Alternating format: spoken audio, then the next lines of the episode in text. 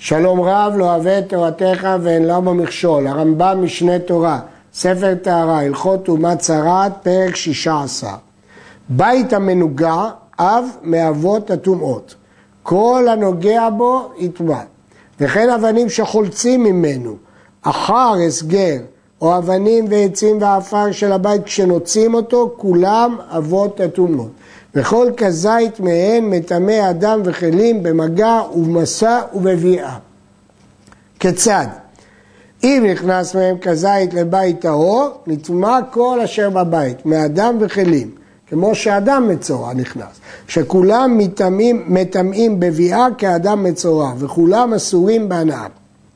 ואם שרפם ועשה מהם סיד, הרי זה אסור בהניה, שנאמר צרת ממארת, תן בו מהרה ואל תהנה בו, אפילו שהוא שרף אותם ועשה אותם לסיד. בירושלמי יש מחלוקת אם האבנים שנשרפו ונעשו סיד נשארו בטומאתם או נטהרו, ויש מחלוקת אחרונים כמו מה פסק הרמב"ם. וכולם משלחים אותם חוץ לעיר, אף על פי שאינה מוקפת חומה. בית מוסגר, כמו בגדים שלא כמו אדם מצורע שרק מעיר מוקפת חומה.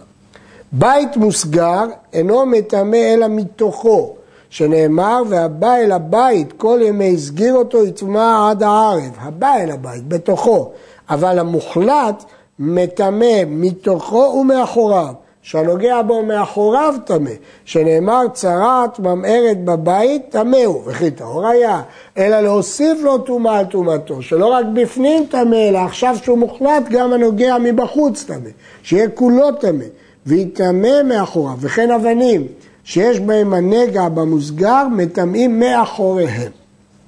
אחד המוסגר והמוחלט לטמא בביאה. כיצד? בית שהיה מסך על גבי בית מנוגר, בין מוחלט בין מוסגר, או אילן שהוא מסך עליו, העומד תחת האילן או הנכנס לבית החיצון טמא, שהרי הוא והבית הטמא תחת אוהל אחד. אז זה נקרא מטמא בביאה, כי שניהם עומדים תחת אוהל אחד. וכן אבן מנוגעת הנכנסת לאוהל והונחה שם, נטמע כל אשר באוהל. הייתה מונחת תחת האילן והטהור עובר, נטמע, כי האילן מעיל עליו ועל האבן המנוגעת. היה הטהור עומד תחת האילן, ועבר אדם באבן מנוגעת, לא נטמעו, כי הוא עובר. ואם מניחה שם, תימהו, שמושב המנוגע כמוהו, בין אדם, בין כלים, בין הבנה ועצה ועפרו, כולם מטמאים בביאה. המעיל בידו על אבן מנוגעת, או שהעילה עליו, טהור, עד שיגרע. שימו לב, אבן המנוגעת מטמאת בביאה, כלומר אם היה אוהל מעיל עליה ועל האדם, הוא היה מטמא אותו. אבל לא בטומאת אוהל, אם הוא מעיל על האבן המנוגעת, או שהאבן המנוגעת מעליו טהור, זה לא כמו טמא מת, פה זה רק בביאה, לא באוהל, עד שיגע. טהור שנכנס לבית מנוגע דרך אחוריו, אפילו נכנס כולו חוץ מחותמו טהור, שנאמר, והבא אל הבית, דרך ביאה טמאת תורה, רק דרך ביאה. אבל אם הוא נכנס אחוריו ונכנס כולו, אז הוא טמא. למרות שזה לא דרך ביאה, כי כבר כולו בתוך הבית. אבל אם לא נכנס כולו, אפילו חותמו מבחוץ, לא טמא עד שייכנס דרך ביאה. טהור שהכניס ראשו ורובו לבית טמא, נטמע.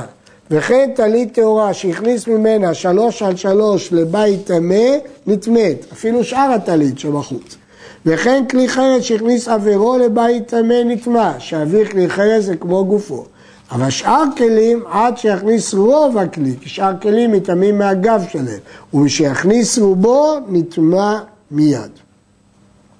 במה דברים אמורים? בכלים שנכנסו חלוצים, כלומר כלים בפני עצמם, לא, לא מולבשים על האדם. אבל אדם איש ישראל שנכנס לבית מנוגע והוא לבוש בבגדיו, סנדליו ברגליו, תברותיו בידיו. הרי האדם טמא מיד כי הוא נכנס לבית.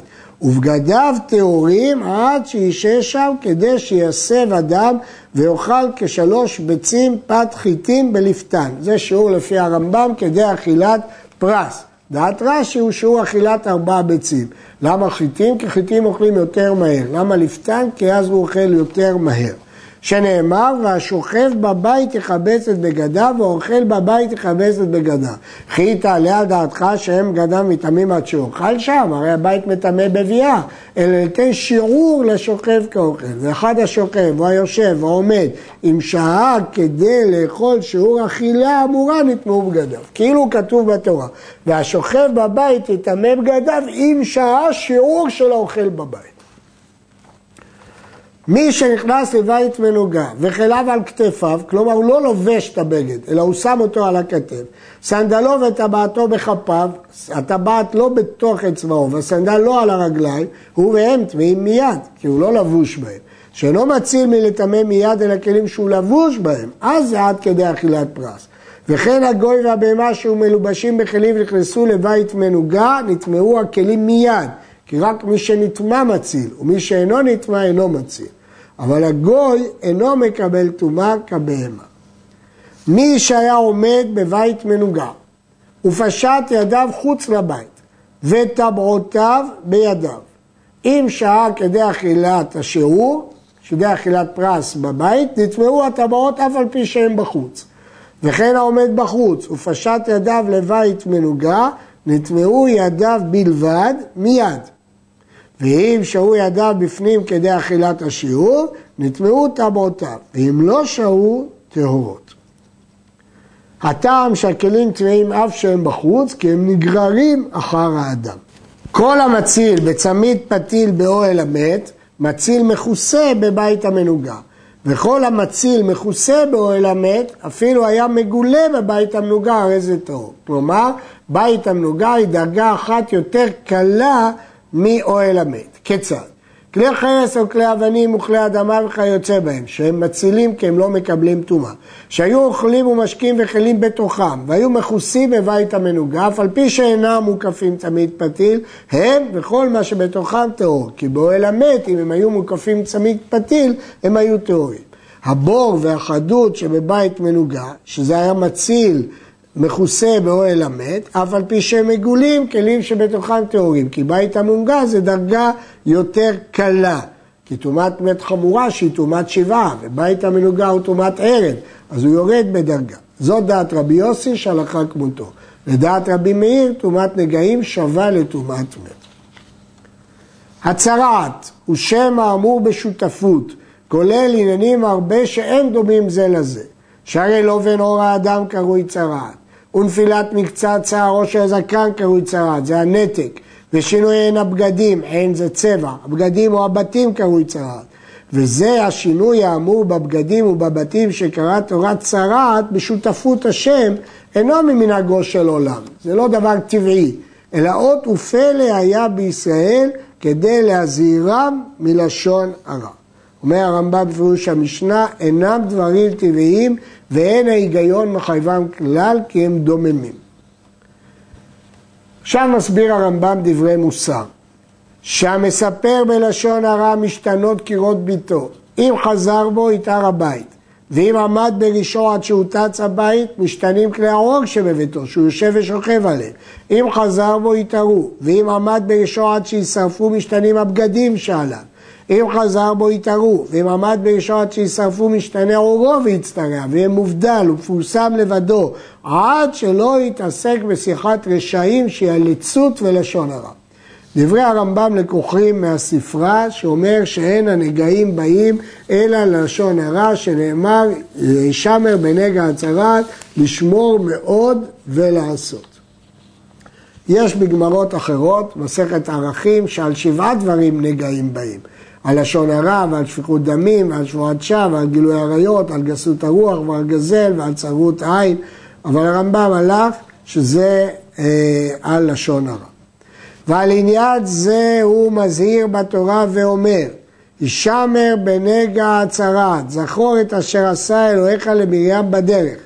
הרי הוא אומר, התבוננו מהרה למרים הנביאה, שדיברה באחיה, כפי שמפורש בתורה שאמרה רק בו דיבר, גם בנו דיבר, שהיא גדולה ממנו בשנים, וגידלה אותו על ברכיה, וסיכנה בעצמה להצילו מן הים כשהיא עמדה מרחוק, והיא לא דיברה בגנותו, אלא טעת שהשווית אותו לשאר נביאים.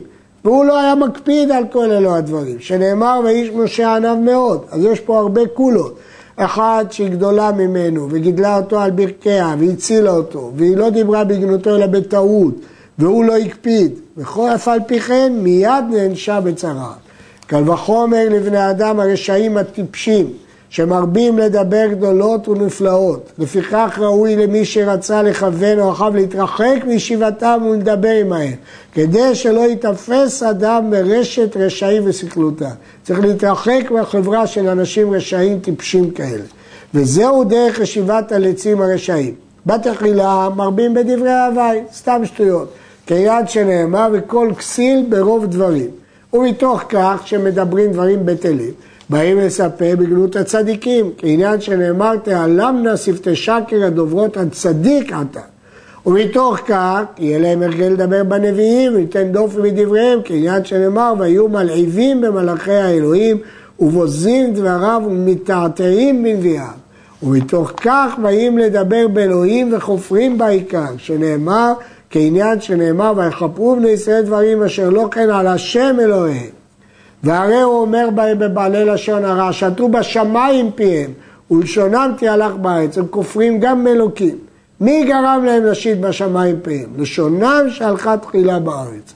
זוהי שיחת הרשעים שגורמת להם ישיבת קרנות, ישיבת כנסיות של עמי הארץ, וישיבת בתי משתאות עם שוטה שלך.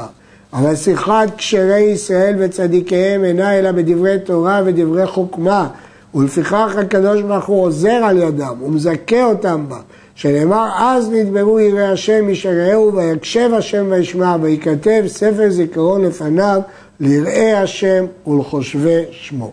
בדברי מוסר אלו אנו מסיימים את הלכות טומאת צרעת, בריך רחמנא דסיען.